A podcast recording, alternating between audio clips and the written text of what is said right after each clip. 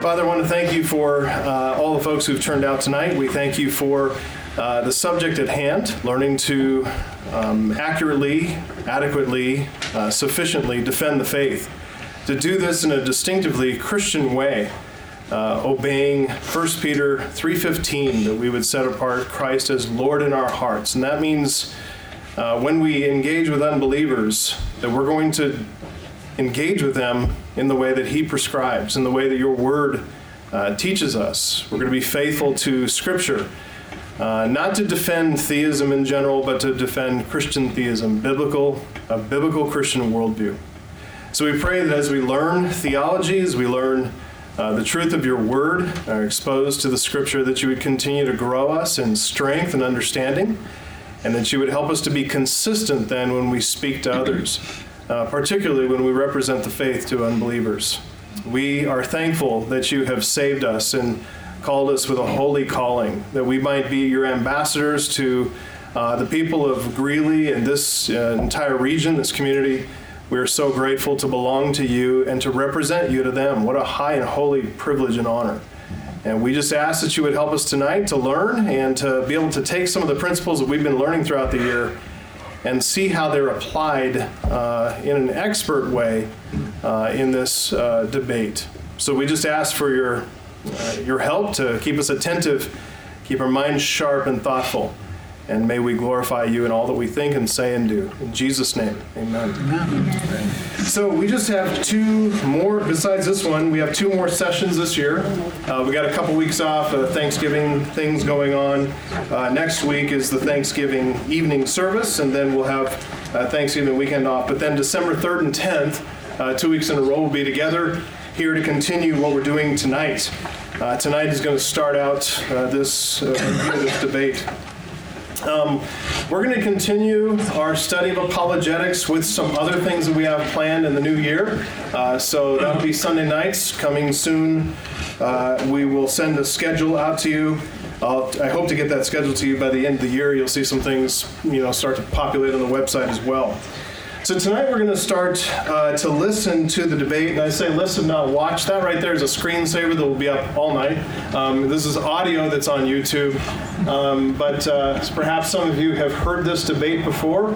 It's uh, between the atheist Dr. Gordon Stein, you can see the names up there, Dr. Greg Bahnsen, who is the Christian theist, the apologist that we have quoted from time to time in here, and, and uh, he's popularized the apologetic uh, teaching of Cornelius Van Til. And we've gotten a lot of help from uh, these men. So we're thankful uh, to have an opportunity tonight to hear Dr. Bahnsen in action. Um, this debate was held at the University of California, Irvine back in 1985. And uh, the it's called the Great Debate: Does God exist? That's the question that's uh, that's on the floor. And um, the audio quality, as you as you'll hear, uh, sounds like it was recorded on a cassette tape uh, back in 1985. So it's been digitized, and there is a little bit of you'll get used to the audio quality. But we have. Uh, are there any more transcripts in the back? A few. Just a few. I didn't see any. Still there. Um, so does everybody? So what I what I intended is for for there to be maybe one per couple or one per family. So if you have if you're married and you're with or you're with a family member and you've got two or more, maybe maybe give that up. Raise your hand if you don't have one. If you're okay. Okay, just one one up here, one up here. Maybe. Uh, yeah, maybe you guys could just cozy up there over there. You can. You guys are brothers and sisters in Christ, right? So, um, so anyway, that transcript there is to to help you to be able to follow along and also to have something to take with you. Uh, we're this. There are four segments in this debate. This is segment one tonight. It's the longest of the segments, the most expansive. So you'll be able to take this with you and, and be able to write notes and mark it up and stuff like that. Um, and and uh, uh, but what I'd like to do real quick is I, I want to do just a short bit of review because I want you to listen out uh, for some of the things uh, that we've been learning over the past year. Last time we mentioned, we keep on mentioning this, our twofold apologetic approach. Which text of Scripture does it come from? Anybody know? Okay, Paul, I know you know. Somebody else. Joe. Uh, Psalm 64. Okay. It- no. It's your- but it, you're in the same Bible, so that's good. Astronomically speaking, he's right there. He's very, very close. Uh, anybody else? Yes, Christy. Well, I don't know the whole reference. It's either, it's Proverbs Yes. Yeah. four or twenty. 26. 26, Proverbs 26, 4 and 5. Yes. And for bonus points, can you quote at least one of those verses? Answer according to his folly Oh, that's right. Mm-hmm. and something. And some, some, some, some. Okay, so here's the twofold apologetic approach. If you don't have it down in your notes, write down Proverbs 26, 4 and 5. Okay? So the first verse, Proverbs 26, 4, says, Answer not a fool according to his folly, lest you be like him yourself. That's a that's a prescription. So that's a that's a telling you not what not to do. So anybody know what is the warning there? Answer not a fool according to his folly, lest you be like him yourself. What's the warning? Don't take on their argument. Okay, good. Don't take on their argument. Don't enter into and think according to their worldview. Just because they say, when you get into an apologetic argument, hey, we don't, we're not dealing here with the Bible.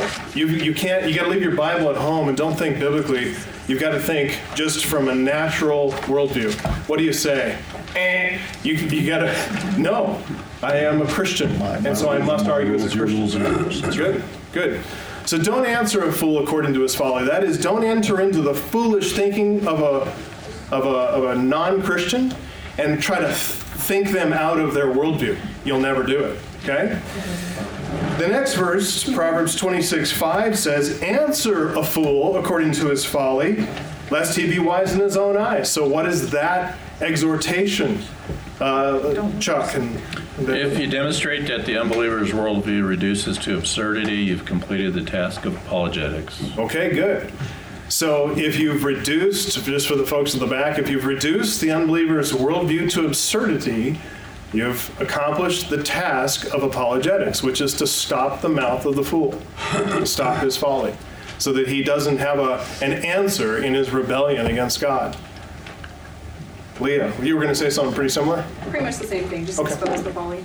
Just to expose the folly. So, what you're doing, answering a fool according to his folly, there's a translation, I think it's the NAS, says, answer a fool as his folly deserves. That is, basically, you want to step into the fool's thinking for a bit and help to reduce it to absurdity. So, a reductio ad absurdum kind of an approach to uh, argumentation. You want to help him to see the end of his worldview. You want to help him to see how it doesn't answer any of the most fundamental and ultimate questions of life.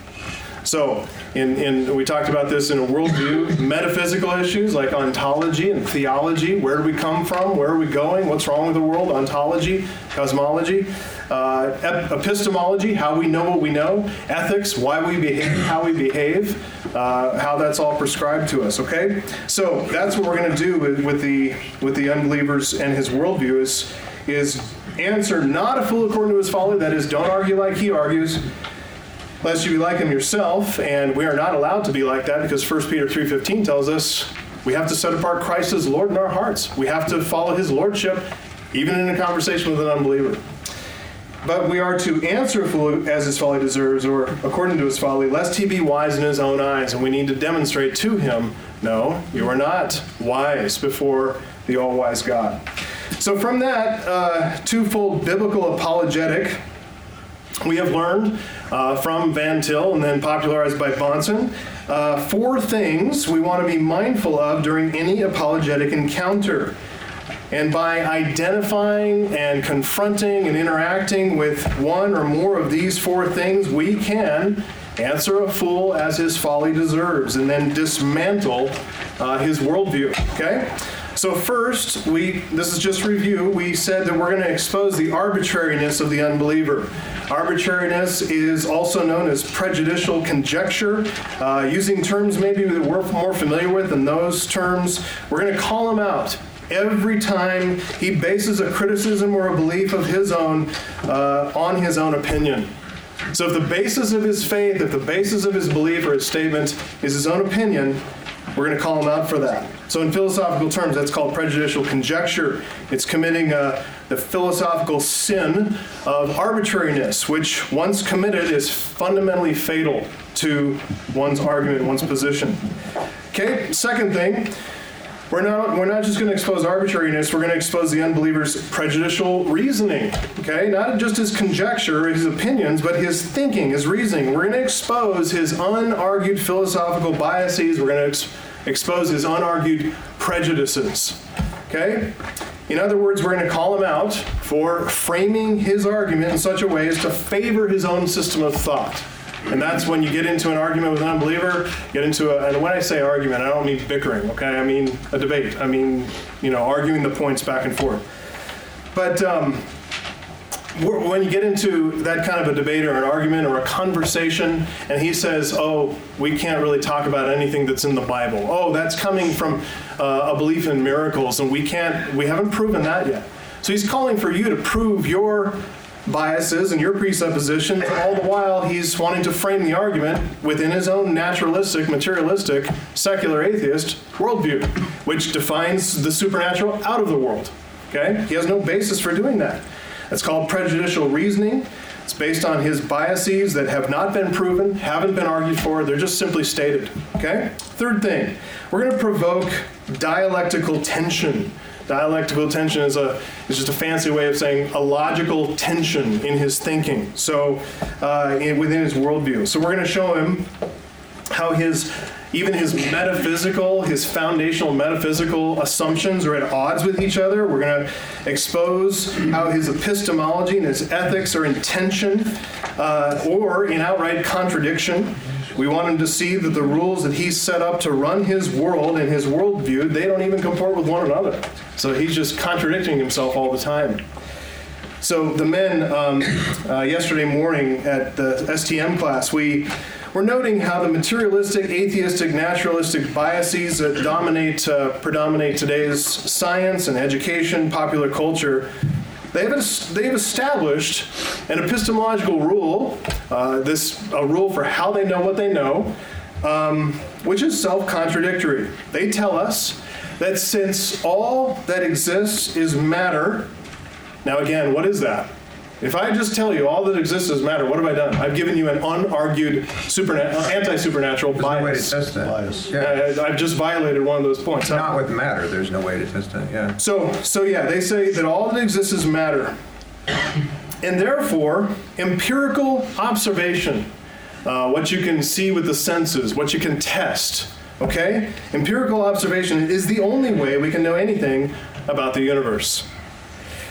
We need to ask them, though, and show the tension in that statement.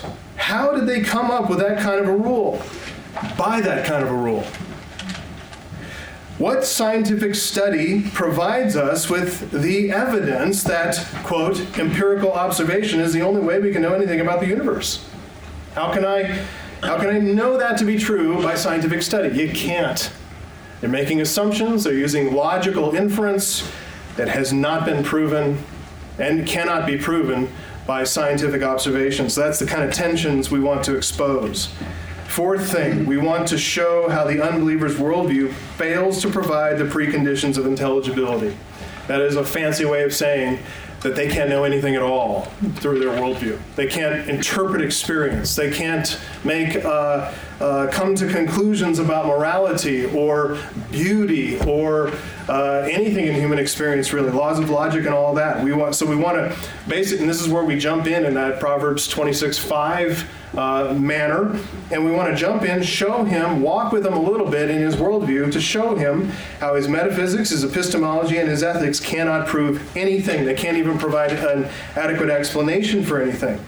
Not science, not logic, not morality, not beauty, and no other intelligible experience uh, of humanity that we all share. So, in short, we want the unbeliever to come to understand and come to the conclusion that apart from, the Christ- apart from Christian theism, it's impossible to prove anything at all. This is called the transcendental argument for God's existence, which proves God from the impossibility of the contrary. Okay? So that's what we are uh, aiming to do in our argumentation, and that's what we're going to hear on display uh, tonight in this debate. I have um, reviewed all that because I want you to be looking out for Dr. Bahnsen putting this into practice in this debate with Dr. Gordon Stein, who is an intelligent atheist. He is not a snarky, uh, we've heard one of those already, uh, a snarky uh, atheist and all that. He's actually an intelligent, respectable man who's trying to follow the rules of the debate format and everything. Um, how many of you, by the way, are, are familiar with the format of, of uh, moderated formal debates? Um, anybody, put up your hand high. Anybody attended one, like been there, present to see them? You, you're good. So you really should go. Um, if, if they have debates at UNC, maybe we could do, do a church field trip and go out and, and uh, check it out. But um, uh, and I don't count presidential or vice presidential debates in that category. But what you'll hear within this uh, debate, there are rules um, for there are there's a format and there are rules within each part of the format. There's a moderator to keep them operating within the rules. Sometimes you'll hear even the audience start to violate the debate rules, and the moderator will say, "Hey, that's enough of that," you know, order. Um, several segments. We're going to cover the segments in the next several weeks. Segment one, which we'll be going through tonight, is it is a 55 minute segment, but I think that um, I'm going to through a little trick on YouTube called speed up the audio. Um, I'm going to speed up some of the audio for Dr. Stein because. Well, because I want to. So, um,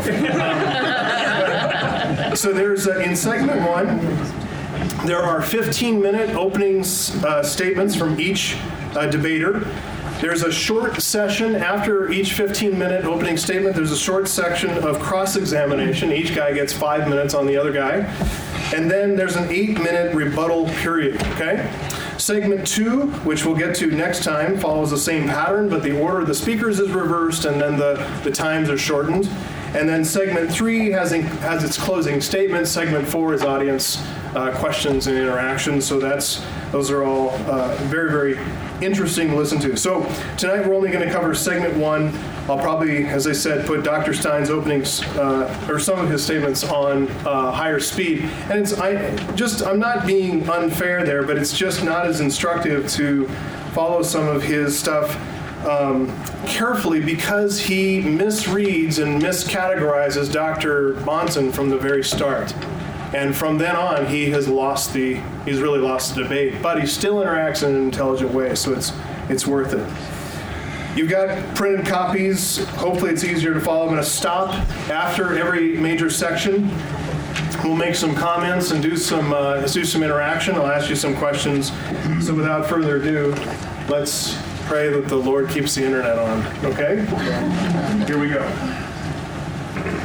For us is in the form of an interrogative. Can you guys hear question. Does God exist? Dr. Bahnsen, I'll now ask for your 15-minute opening statement, please. Thank you. I want to begin this evening with three opening and introductory remarks about the nature of the debate itself. First of all, it's necessary at the outset of our debate to define our terms, as always the case.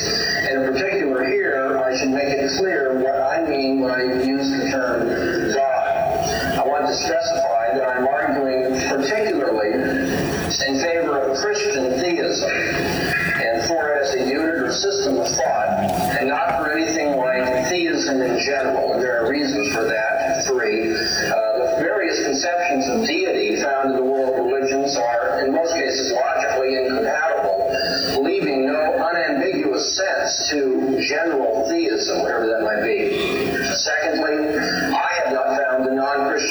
to be philosophically defensible, each of them being internally incoherent or undermining human reason and experience. And thirdly, since I am, by the grace of God, a Christian, I cannot from the heart adequately defend those religious faiths with, with which I disagree.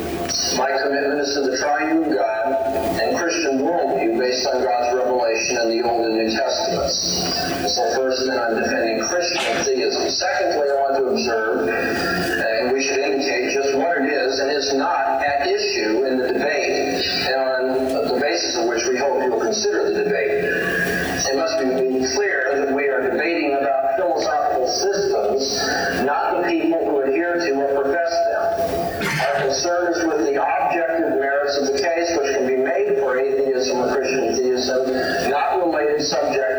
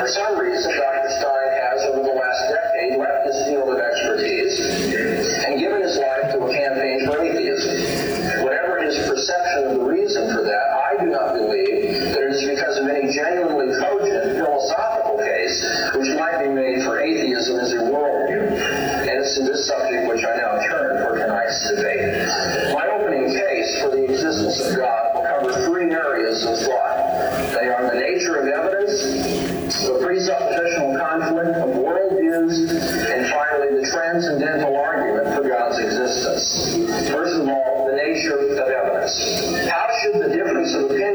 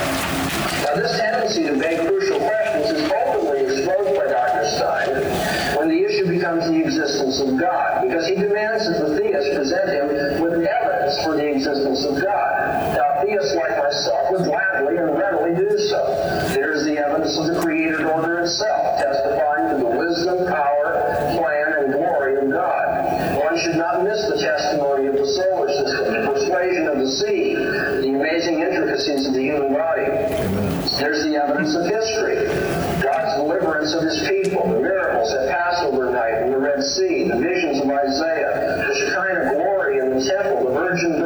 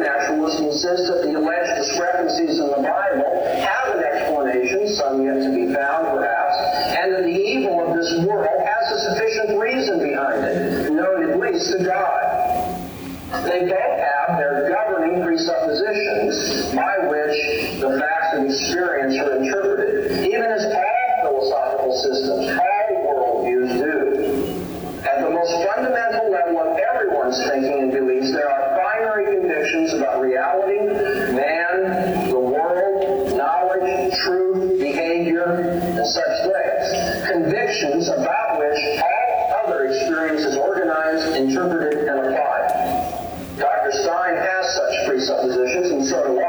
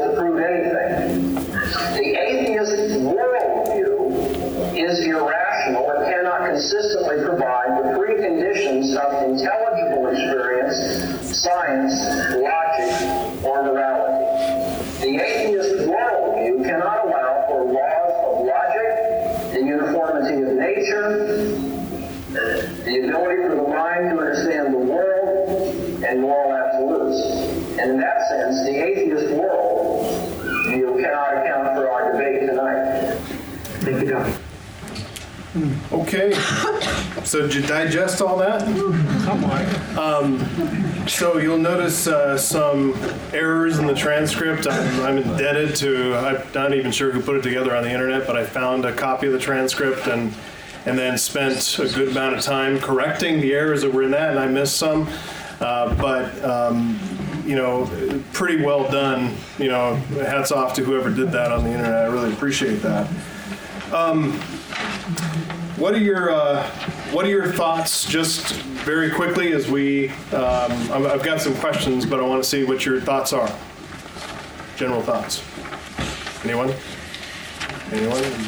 Don't be slow. Don't be slow. We got a short time. So, Lila. Shouldn't he have waited for Dr. Steen's response before he started going through the process of like, breaking down worldview? No, because uh, in a, the for, the formal moderated debate, he has an opening section that it's only him talking. So Dr. Stein's going to be next. We'll hear him next, and he'll be interacting with some of that. So, yeah, it's just the it's just the the uh, the form of the debate, the, the what's set up for the night. So that's why it's that way. Wes, I know you're doing it on purpose, but it's, that was the, the formality of Proverbs 26:4. Him laying the groundwork, setting the standard of this is what this is this, and, and now I can understand why th- this is going to seem like a personal attack to anybody that's on the backside of that debate um, for reading this. I'm, I'm assuming I haven't heard this, but Yeah. so he's laying the groundwork saying we have to follow these rules. Exactly. Exactly. Laying the groundwork, very important. Um, and and uh, we'll, we'll get to what groundwork actually he's laying that's so vital. Yeah, Scott. Yeah, the common usage of um, begs the question is different than what they're using it as. It's the opposite.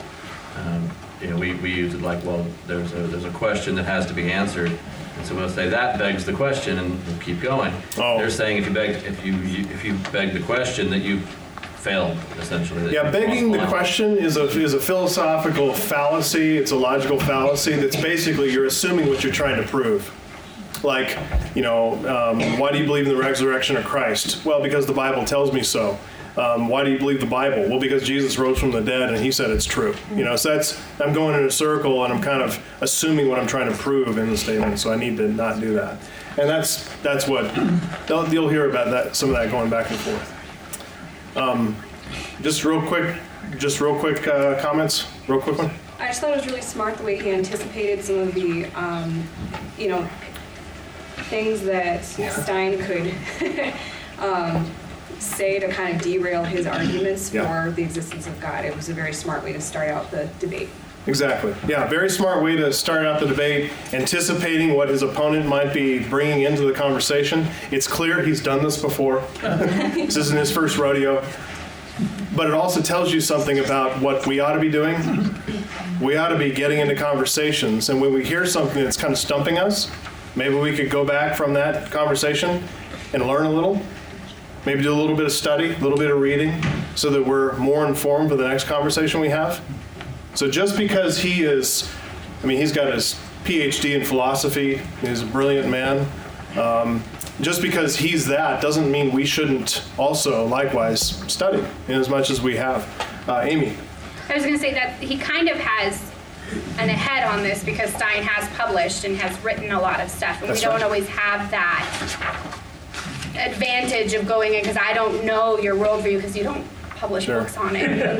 well, I mean, some people blog about it. You might be able to go read their blog and prepare, Mm-hmm. but it's important for us to know where people are coming from because they might be quoting something like this that they've heard by, jo- you know, by Dr. Stein and going from there. So True. we still need to know where the world is coming from Yeah, that's true. so we can be prepared for it. And you're going to hear Dr. Uh, Stein quote Thomas Paine. He's going to quote other philosophers as well um, and use their definitions and bring them in. So he's done his own reading to help educate himself to have this argument. Um, and, and you're right. So we need to, just in anticipation of a conversation, you get into a little conversation with somebody, you find out that this person comes from this certain worldview. Well, maybe you want to maybe do a little research on that and then have that follow up conversation. So just so you can know where they're coming from. It goes to that verse, be in the world but not of the world. We do Yeah. need to understand. You got it. That's right. Good. So, uh, just as you guys have pointed out, notice how Dr. Bahnsen started by framing the argument. Um, he set boundaries for what he would be doing and what he would not be doing. He set boundaries for um, the perspective that he's coming from. He's he's honest up front about his pre-commitments. He's honest up front about his worldview, where his presuppositions are coming from. Isn't that refreshing? to get into a conversation and just be completely honest, just to lay it all out on the table. You can do this. You don't have to be in a formal moderated debate to do this. You can say, well, listen, I'm having a conversation with you, and I'm a committed Christian. And it's the Lord Jesus Christ who commands my conscience and commands my heart about what I can and cannot say. So I can't agree with you on that point. I can't go where you're wanting to go. I'd love to have the conversation, but I can't go there. Um, so I'd encourage you to do the same. It really does take all the pressure off right from the very beginning and um, just say, I'm a Christian arguing for Christian theism. Bahnsen then spends a lot of time, or a bit of time actually, to anticipate, like you said, Leah, anticipate and maybe deflate some of the arguments that Stein might want to use. And I don't think he's just doing it as a, as a tactic to win, but he just wants to not waste any time on foolish you know, rabbit trails. So he just wants to get to the point. So what he does next, though, is vital, and it touches on things we've discussed. Here's a question for you, and just be very quick with your answers because I'm seeing the time fritter away. Um, when Bahnsen talked about the nature of evidence, the crackers in the pantry fallacy, uh, what is he anticipating that's going to be coming from Dr. Stein? You have to see it to believe it? Yeah. Is that? Yeah. He's a materialist, Stein. Okay, so he's a materialist. He's anticipating um, that that uh, Bahnsen, or he's anticipating that Stein is, is tends to judge his worldview by his own materialistic presuppositions. So he wants to expose that right from the very beginning. Very smart. Very. Uh, very important. He, he, you know, he knows that Stein is going to use prejudicial reasoning. He's going to use from his use rules from his own atheistic materialistic worldview to try to frame the debate. And Bahnsen says, "Oh no, no, no! Let's stop right there." Here's another question. Bahnsen quotes Stein. I think you can see this on your page three. Uh, he says, he quotes Dr. Stein as saying this The use of logic or reason is the only valid way to examine the truth or falsity of any statement which claims to be factual. Then he asked Dr. Stein how Dr. Stein proves the statement itself. That's clever, isn't it? Think back to our four pronged strategy and tell me what is Dr. Bahnsen doing? I'm hearing some sort of, He's answering the fool according to his argument. Right, and that's the two prong. That's the two uh, fold Okay. approach. But what's the four? There are four things we're trying to keep in mind, and he's he's doing one of those. What's he What's he doing? I think he, Dialectical I think tension. he's, Yes. Okay. Is that what you're going to say, Chuck? yeah. Same thing. Yes, exactly. He's he's. Did you guys hear that up here? Okay, so you tell me what what he's doing back there. Dialectical tension. Yes, dialectical tension. Did you overhear it or? Okay, good. I just want to make sure everybody's getting it. So, so Bahnsen, Bahnsen is here demonstrating, based on what uh, based on what Dr. Stein has already written, he's he's demonstrating the dialectical tension in Dr. Stein's worldview. He knows Dr. Stein to be a materialist. All that exists, exists is matter, and that he cannot prove laws of logic by appealing to a purely materialistic universe which denies the existence of immaterial, absolute, and universal laws.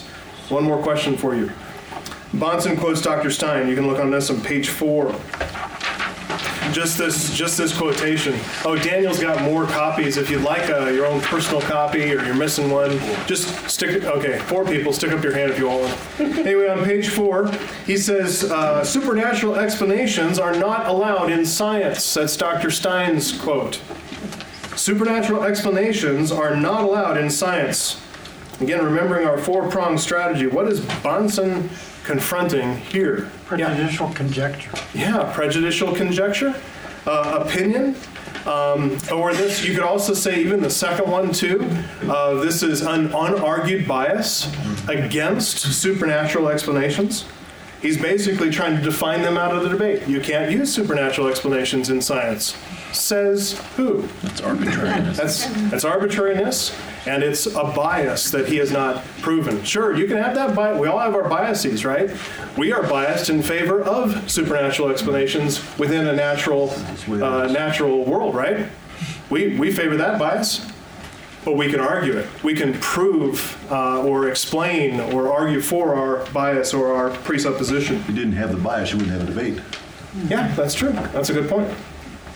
So the denial of the supernatural or miracles is evidence of prejudicial reasoning, which is an unargued philosophical bias.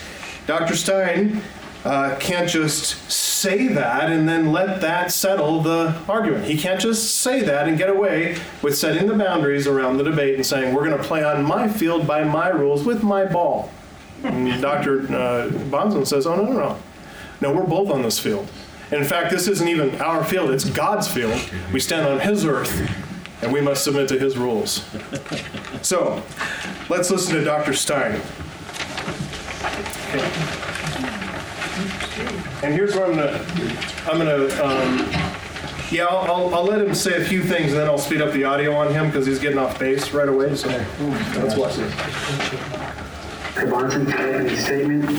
We now turn to you, Dr. Stein. Your 15-minute opening statement, please.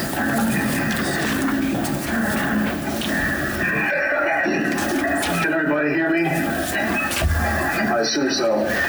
Well, I will, I will grant uh, Dr. Bahnsen his expertise uh, on a conditional resolution of the apparent paradox of self-deception, which was his dissertation. I don't know how much more relevant that is to our discussion tonight than mine is, probably not anymore. But um, I would like to also thank Dr. Bahnsen for uh, showing us that he really doesn't understand too much about atheism. I will try to straighten him out. This is an important question we're discussing. Perhaps it's the most important question in the whole field of religion. Because if God does not exist, then the Bible can't be the Word of God, Jesus can't be the Messiah, and Christianity cannot be true as, long, or as well as other religions. So we, we're dealing with an important issue here. Now, Dr. Bahnsen repeated for me that the existence of God is a factual question. I, I don't think he would dispute that. I think he misinterpreted what I said when I said that that we solve factual questions in the same way. I didn't mean exactly the same way. I mean, but the use of reason, logic, and evidence, and that is what I'm holding. Now, first, let me let me uh, make clear what atheism is and is not. I think this is a very commonly misunderstood subject. Atheists do not say that there that they can prove that there's no God. They also, an atheist is not someone who denies that there is a God. Rather, an atheist says that he has examined the proofs that are offered by the theists and he finds them inadequate. Now, if I were to say that this gentleman the, sitting on the front step could fly by flapping his arms, I've been making a kind of unusual statement, and it would be up to me or him to demonstrate that he could fly. If he can't demonstrate it, then we don't believe that he can fly. Now, if he doesn't demonstrate it right now, that doesn't mean he can't fly. It just means he can't fly right now. Now, so we do not deny that he can fly because he can't demonstrate it right now, but we say he has not proven his case, and therefore we do not believe that he can fly until he does so prove so. And this is what an atheist says about the existence of God. He says the case is unproven, not disproven. So an atheist is really someone who is without a belief in God or who does not believe in a God. It is not someone who denies the existence of God or who uh, says that one does not exist or can prove that one does not exist. Now, I think uh, I would like to define a God as well. I'm not so sure I like his definition. I'm not going to stick to just Christian God. I'm going to stick to all kinds of God. And I'm going to use the definition which both Father Copleston and Bertrand Russell both agreed on in their famous debate. Now, this was both sides, the leading exponents of both sides both managed to agree on the definition of God, so I think it must be at least an adequate one, if not a great one. And this is the definition a supreme personal being, distinct from the world and creator of the world. Now, before asking for proof of God's existence, we need a, we need this satisfactory definition, and uh, I think I've given one which I will find at least satisfactory. And if Dr. Bahnsen doesn't agree, we can hear from him. Now, nothing can qualify as evidence for the existence of a God unless we have some idea what we're searching for. That's why we need the definition. Uh, just a second. Okay, now, throughout history, 11 major kinds of evidence or proof have been offered in my, for the existence of God. In my campus visits, I have heard all kinds of other things offered as proof, but they basically fall into those 11 categories with some juggling. And if these 11 proofs do not work out logically, or lead to logical self-contradictions, then we can only say that God's existence is not proved, is unproven, not disproven, as I mentioned before. Now, if, if I um, assert that this gentleman can fly by flapping his arms, as I said, the burden of proof was on him. Supposing I make a more complicated statement, supposing I say that my dog can talk in complete sentences, Okay, well, again, I'm making a kind of unusual statement, and it's up to me to offer the evidence. So I better be prepared to do that, or I better be prepared to have people not believe what I say. And I'd like a demonstration, either of this gentleman's flying or of my dog talking, if I were the person who was being asked to make a conclusion, before I admitted that such things were possible or existed.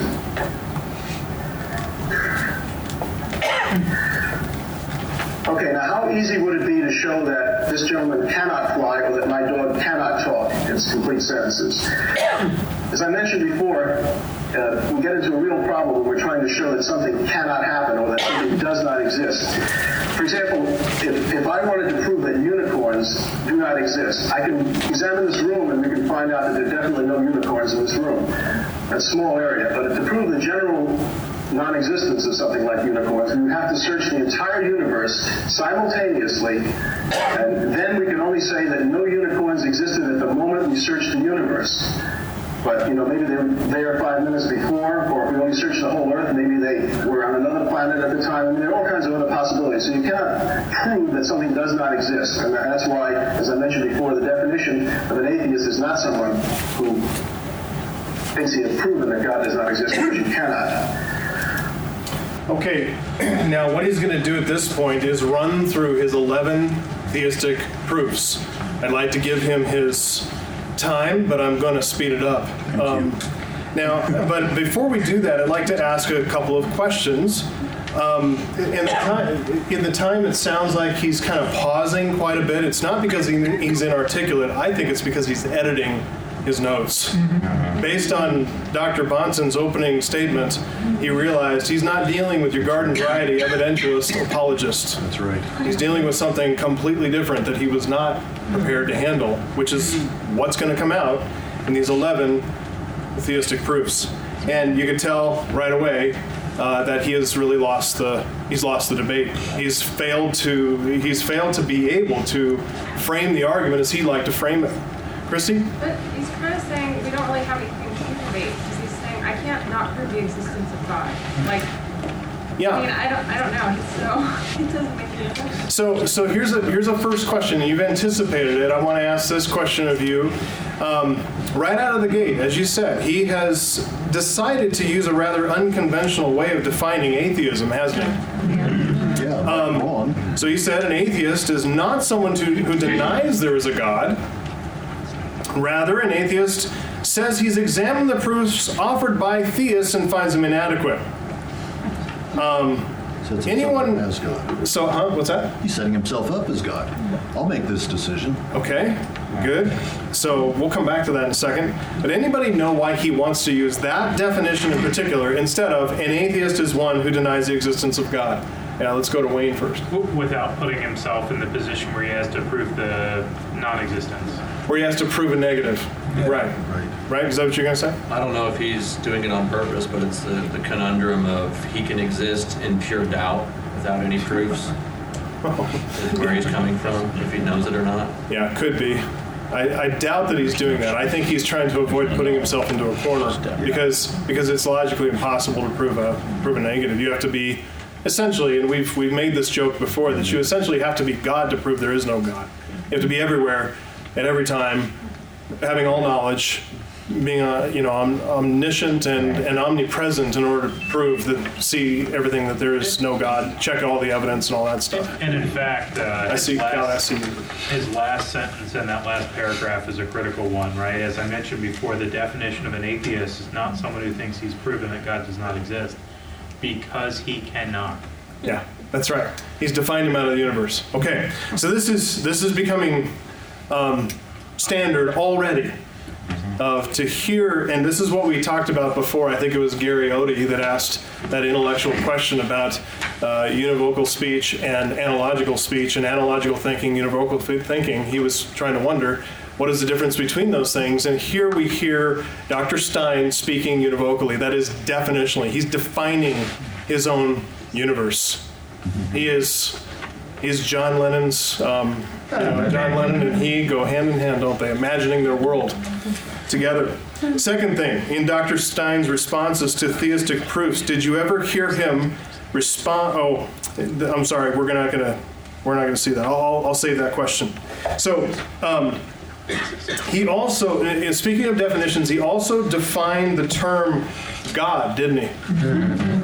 He said he's not going to accept Dr. Bahnsen's um, restriction to Christian theism, but he says, I want to I want to broaden the definition. Are we going to let an atheist tell us what kind of God that we must prove or not prove? No. Once again, watch out for this in your own conversations when they tell you this is how you, this is the kind of God we're going to talk about. You say, uh, says who? Why? Uh, one more thing, I see your hand. One more thing. He says, I'm going to use the definition which Father Copleston and Bertrand Russell both agreed on in their debate. The fact that Father Copleston, whoever he is, agreed with Bertrand Russell on a definition tells us right away we should not use that definition. Okay? So, what is he doing in that uh, instance right there? It's called appeal to authority. Yeah. It's, it's pulling in other authorities that he thinks you need to submit to, you need to bow the knee to. What's the problem with that? We have one authority in our hearts, don't we? It's Jesus Christ. It's his thinking that is going to rule our minds as we talk, not Father Copleston and Bertrand Russell. Okay? All right, so um, uh, Joe, you're. So didn't Bahnsen already address that in the beginning? That the other ones were, he said other gods are. He did. Indefensible. He did. That doesn't matter. yeah, just real quick. Seems like he's just reaffirming what Dr. Mons did about the crackers in the pantry. Like the unicorns and the, you know, guy flying. And, E- Exactly right. As if Dr. Bahnsen adequately um, anticipated the whole argument. Didn't right. Yeah. Yeah, exactly. Okay, so here we go. 11 theistic proofs. We've actually talked about some of these, but not all 11. Here we go. Uh, Okay, now of those 11 major proofs, um, I'm going to go over some of them very quickly. They, they, one, 900 years in the formulation. Now, during this 900 years, this is basically what people have come up with. The first cause argument, also called the cosmological argument, it says that everything must have a cause. Therefore, the universe had a cause, and that cause was God. God was the first or uncaused cause. Okay, well, this, is, this leads into a real logical bind to the theist, because if everything must have had a cause, then God must have had a cause. If God had a cause, then he was not the first or uncaused cause. If God did not have a cause, then not everything must have a cause. If not everything needs a cause, then perhaps the universe is one of those things which doesn't need a cause. So you see that we've gotten into a logical bind there, and that proof basically fails. Now I'm giving you a real short synopsis of each of these proofs. They can fill an entire book in half, so you have to understand I'm oversimplifying slightly, but I think I'm the logic of it both pro and con. The second one is the design argument, also called the teleological argument. It says that the universe is wonderful and exhibits evidence of design or order. Things which show such wonderful design must have had a designer who was even more wonderful, and that designer was God. Well, if the universe is wonderfully designed, surely God is even more wonderfully designed. He must therefore have had a designer even more wonderful than he is. If God did not require a designer, then there's no reason why such a relatively less wonderful thing than the, the universe needed one. Again, we're into a logical self-contradiction. The argument from light says light cannot originate from the random movement of atoms, yet light exists. Therefore, the existence of a God was necessary to create light. Well, basically, light didn't originate from random movements of atoms, and no scientist would say so, because there are limits on the chemical composition and physics of atoms, and they don't move in any possible way. Chemicals do not combine in any possible way. That's why when you see these one billion to one kind of odds that people have said for light originating, they're all wet. They haven't considered the possibility that not every reaction can occur. So uh, it's possible to explain the origin of life without a God, and using the principle of parsimony or Occam's razor, I think we are left with the uh, simpler explanation as the one without the God. I'll go into more detail on that later. then we have the argument from revealed theology, which seems to be one of Dr. Bahnsen's favorites. Uh, it says the Bible says that God exists, and the Bible is the inspired word of God. Therefore, what it says must be true. Therefore, God exists. Well, this is obviously a circular argument. Uh, it begs the question: We're trying to show that God exists. Therefore, calling the Bible the Word of God is not permitted because it assumes the existence of the very thing we're trying to prove. Now, if the Bible is not the Word of God, in this case, then we cannot give any real weight to the fact that it mentions that God exists. It does not become a proof. In fact, to prove God from the Bible is standing things on its head. First, you must prove God, and then you may say, examine whether God wrote the Bible or dictated it or inspired it. But you can't really use the Bible, as Dr. Bahnsen seems to want to do, as evidence for the existence of God, per se. Then we have the argument for miracles. It says that the existence of miracles requires the presence of a supernatural force, that is a God. Miracles do occur, therefore there is a supernatural force or God. Again, this is begging the question. It requires that you must believe in the existence of a God first, beforehand, and then you say that there are such things as miracles, which are the acting of a God to create violations of his own laws. So it, it is not evidence per se. It can serve as supplementary. Once you have good evidence in another kind of a way of the existence of a God, then you can use miracles as an additional argument. But in and of itself, it doesn't show the existence of a God because it assumes that which is to be proven. I just want to quote one of the things that Thomas Paine about miracles. If you see an account given of such, a, miracle by a person who said he saw it, it raises a question in the mind of the very, that is very easily decided, which is, is it more probable that nature should go out of her course or that a man should tell a lie? We have never seen, in our time, nature go out of her course, but we have good reason to believe that millions of lies have been told at the same time. It is therefore at least millions to one that the reporter of a miracle tells a lie. I think those are good odds.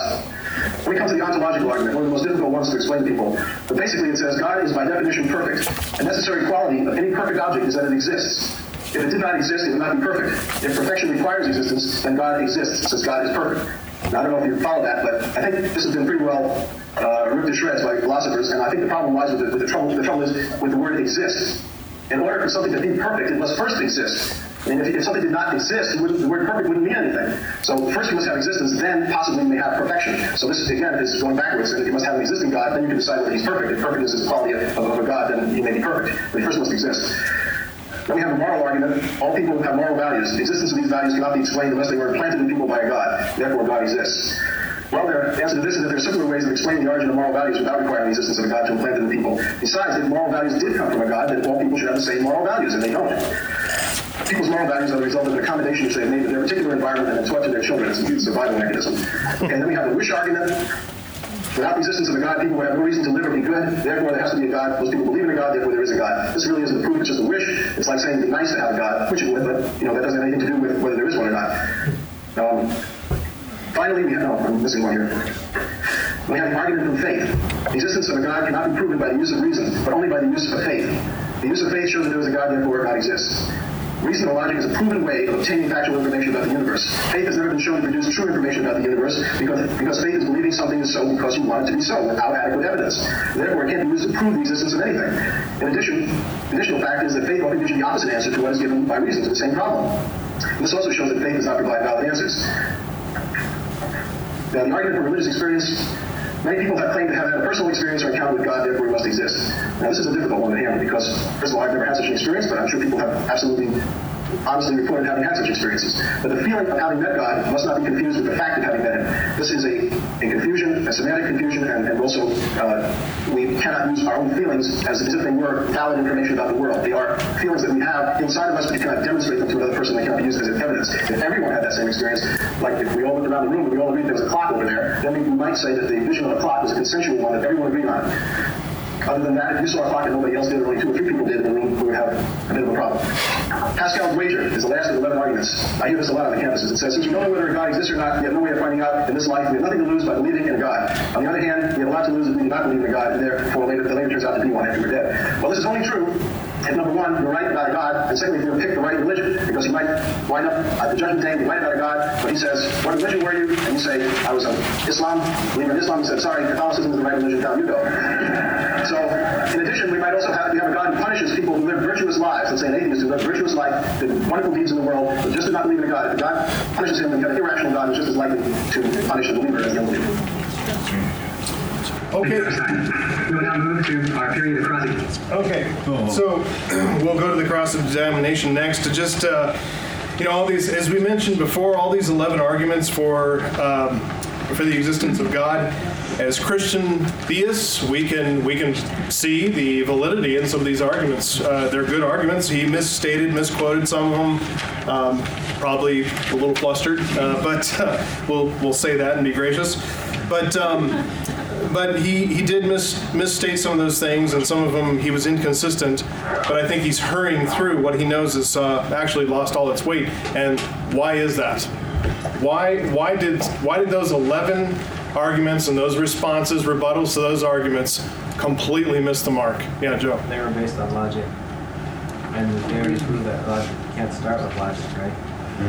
Well, actually, Bahnsen is going to uh, talk about the use of logic. In fact, he says that it's it's good to use logic. Um, so it's that's not the essential issue, um, but there's a there's another fundamental reason. Let's go with Wes and then Well, I was going to say it's human reason. That whole, the reasoning part that was framed, he's outside of all. Okay, so that he, so back to the reason he's he's um, he's framed well.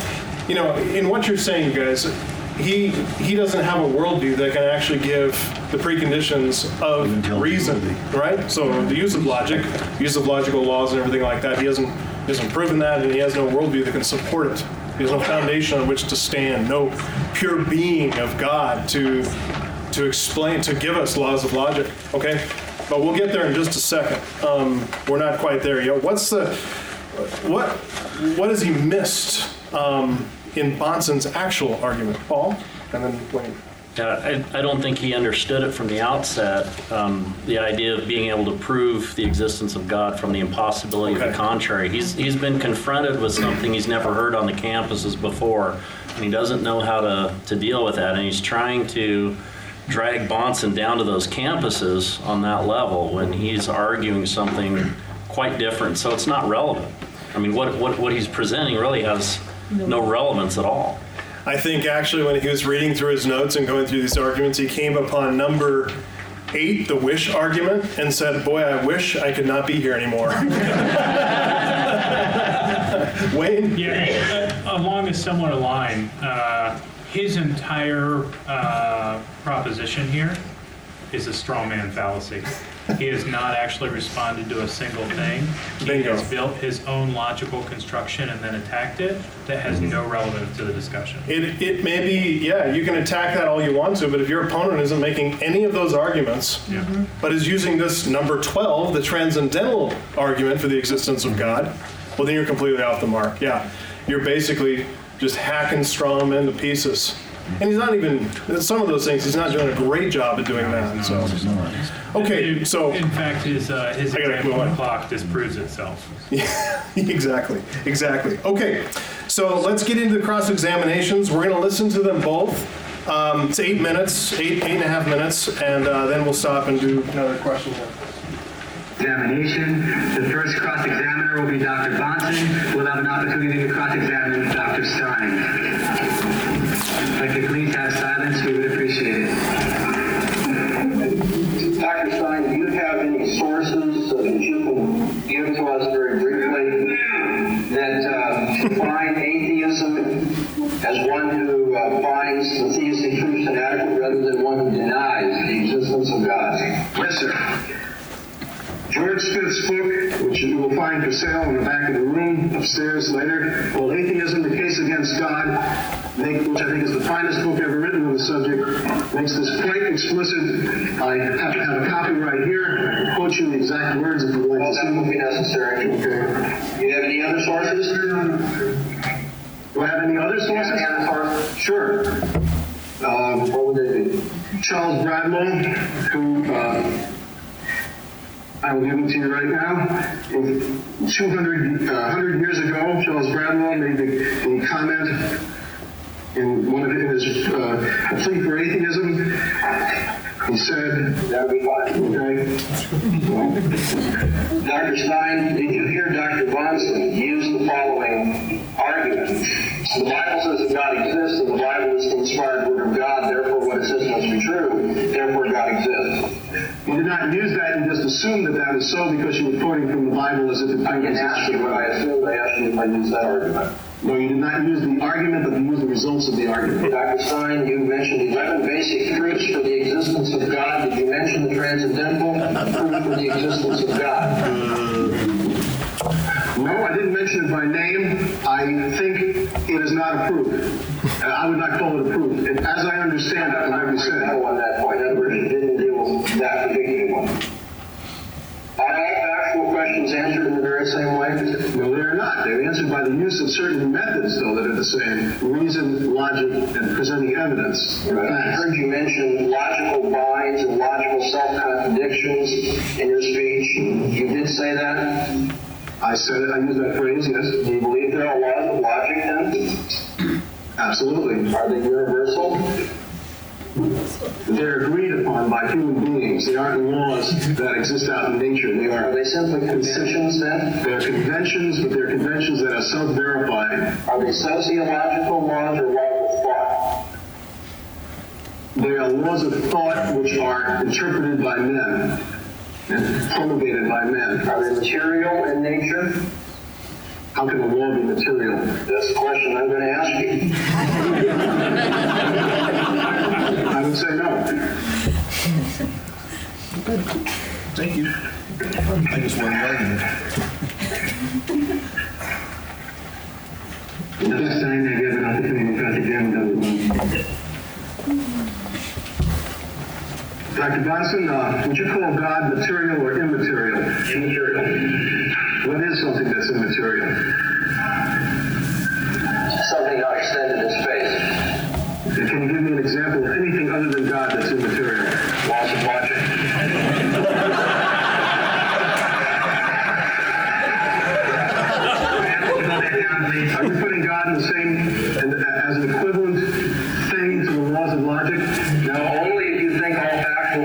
or answer in the very same way, would you even assume that by thinking there are two immaterial things, they must be identical? No, I'm not assuming that. I'm just assuming that because the laws of logic are a convention among men, are you saying that God is a convention among men? I don't accept the fact that law that claim the laws of logic are conventional.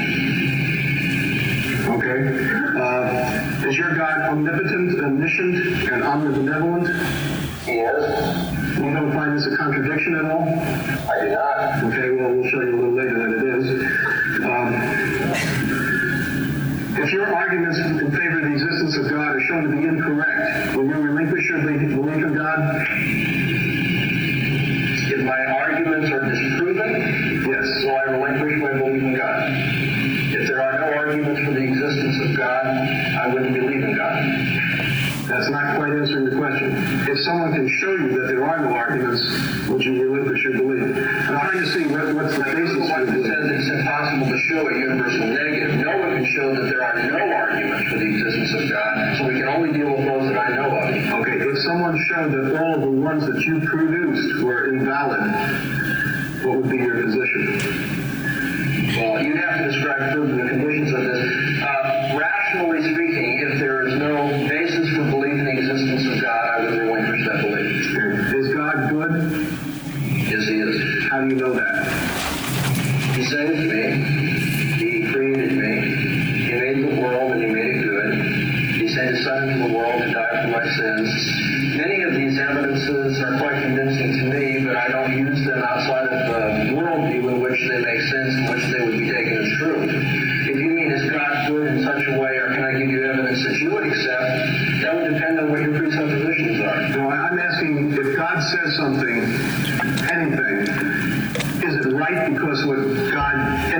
does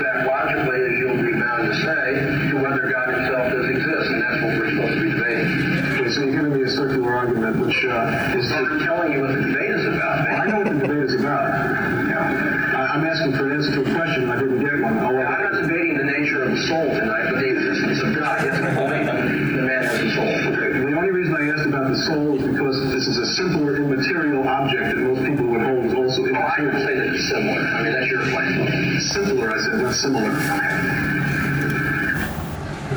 Okay. Uh, It's going from bad to worse for poor Dr. Stein, but uh, any, any quick, very quick, essential comments on that last section? I'm looking at the time, so quick, essential, yes, Annie? It seemed like Dr. Stein was really expecting the audience to laugh and agree with him, but he realized fairly early on that they were not on his side. Yeah. Like he was waiting for the pause for applause or for laughter, and it wasn't there. Yeah, yeah, it could be true. Um, I, I'm not sure who all was in attendance. You definitely hear some Christian students in attendance. He's down at UC Irvine, uh, which is not a Christian school or anything. So, um, but I'm not sure. Uh, yeah, Wayne. There's a lot of arrogance. Yes. Uh, and, and a lot of, uh, frankly, just dismissal of something that Bahnsen says. When he gets into a corner, he just dismisses it, says something to the effect of, well, we'll we might touch on that later, and just shifts. Exactly right. Exactly right. Is almost to put him on notice that you know I've got your number and I'll come back to that. And you know he hopes to come back to it, but but doesn't actually address it. Can't really. Yeah. So one one thing I want to point out in this uh, in this uh, cross examination period, obviously we we hear some some really good points, but you hear Dr. Bahnsen calm and rest, resting on the foundation of the existence of God in his worldview. He's not he's not flustered, he's not upset, he's calm. There's a there's part of the part of the cross-examination where Bahnsen says this, what God says to be good is good because it reflects his own character. God is good and is the standard of goodness. That's one of the presuppositions to the Christian worldview. We've talked about this before that everything rests on God as pure being. We mentioned this in the STM class that the unity, the, the problem of the one and the many, the philosophical problem of the one and many is solved by God in whom who is one and in whom is a plurality of persons. And so his existence is the foundation for all reality.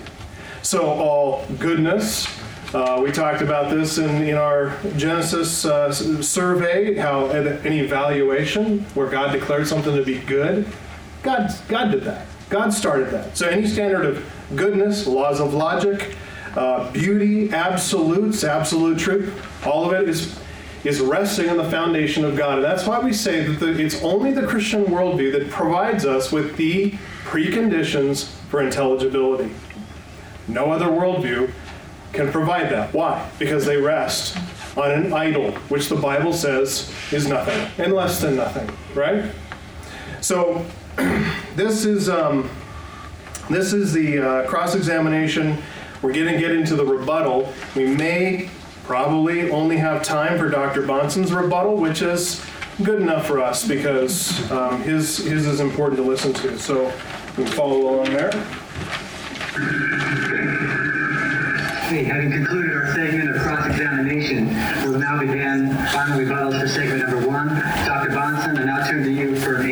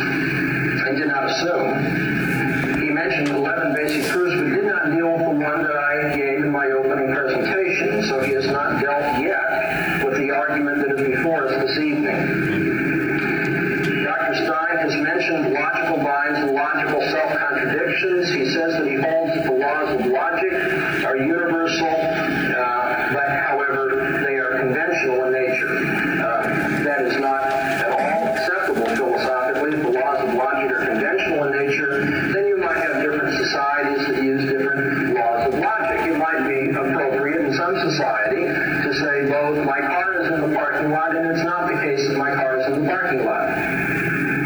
That is law of certain society.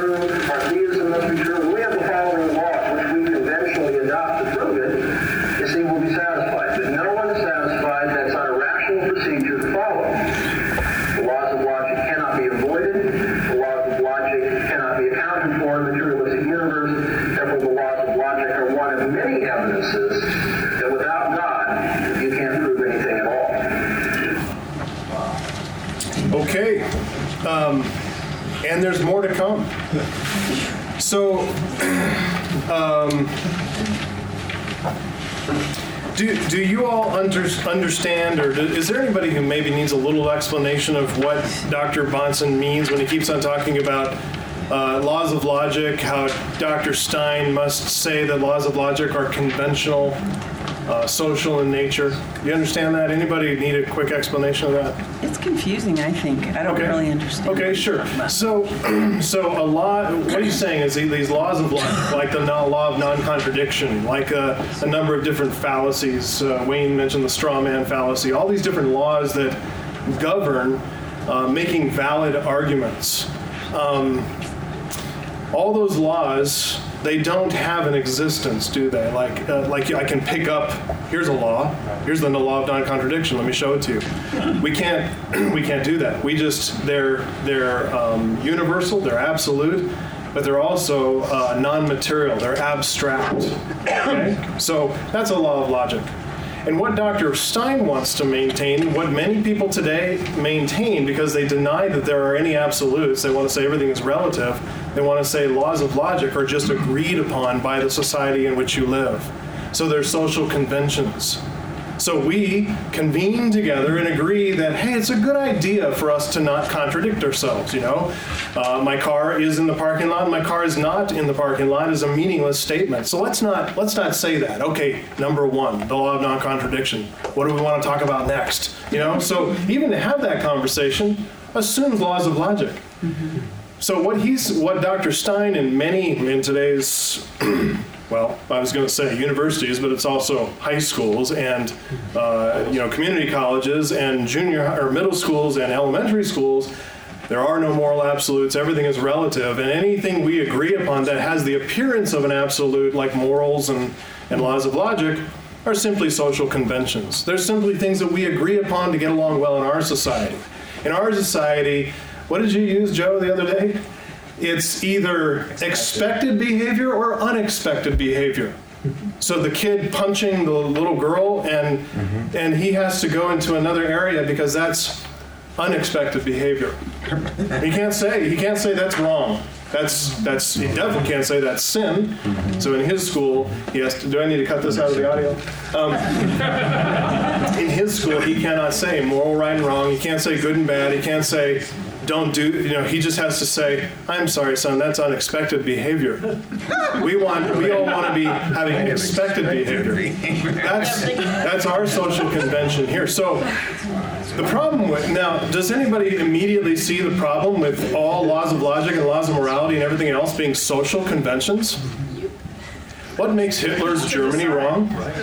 What makes Nazi Germany wrong?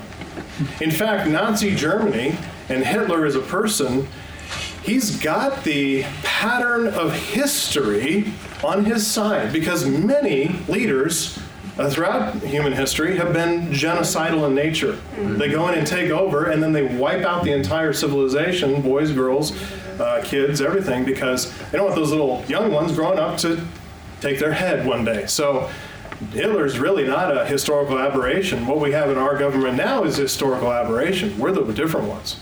So it's it's we we would look at Hitler's Germany and say, so tell me, since they got together and convened together and said, hey, this is how we want to conduct our society. Uh, that is, Jews are non-persons and can be gassed. Um, or take it into our own country. There were the Dred Scott laws, remember? Uh, where we said uh, African American people, not really, they're just kind of subhuman. That okay? That was the, law- the law said at that time. So, but somebody said, no, that's not right. And they went against the social convention. What were they basing that on? They were basing that on a higher absolute of morality. Same thing with laws of logic. They are not socially uh, decided upon. They're not social conventions. And so that's what Dr. S- Dr. Bahnsen is trying to pin him down on. Thank you, that Okay. makes more sense. So, like I said, there's there's plenty more to go. You have. I'm not gonna. Next time we come in, I'm not gonna do Dr. Stein's rebuttal. So read that on your own. Uh, if you're having trouble sleeping, uh, go ahead and read that tonight, and uh, let that be your devotion. No, don't let that be your devotion. Yes, uh, real quick, Wes. Don't Let's do a definition real quick on transcendental. So the transcendental argument is is an argument based uh, basically it's a negative in a negative form. It's to say um, that apart from the the true God, you can't prove anything at all. So it's the impo- proving God by the basis on the basis of the impossibility of the contrary. That is, our God, the Christian God of Christian theism, Christian Bible, transcends all other explanations. And so the impossibility of the contrary is to say, let's say that that God weren't in existence, then everything is impossible. Nothing can be explained. That's the impossibility of the contrary. Does that make sense? Okay. Good question. All right, so we're a couple minutes over, but we started a couple minutes late, so there you go. Can I pray for us? Father, I want to thank you again for tonight. We thank you for raising up men in the church like Dr. Bahnsen and, and uh, Cornelius Van Til, his instructor, teacher, and, and so many others besides that we we learn so much from them, stand on their shoulders. We thank you for even the technology that has provided uh, an opportunity for us to learn like this. Uh, we're so grateful to be able to uh, be able to access this material, this content, and thank you for helping us through it, to think it through and to use the mind that you've given us in, in, a, in a way that's sanctified and pleasing to you. And we just pray that you'd uh, continue to help us as we review this debate and then as we press on to, to other things as well. We, we don't just want to get facts in our head, we really do want to embrace an understanding, a worldview that we might um, uh, speak as Christians about you, about Christ, about uh, your perfect eternal salvation, and bring it to the world around us. We love you. We thank you so much for our church and thank you for the time we've had this evening. Uh, please use it to your glory and in the honor, uh, to the honor of Jesus Christ, in whose name we pray. Amen. Amen.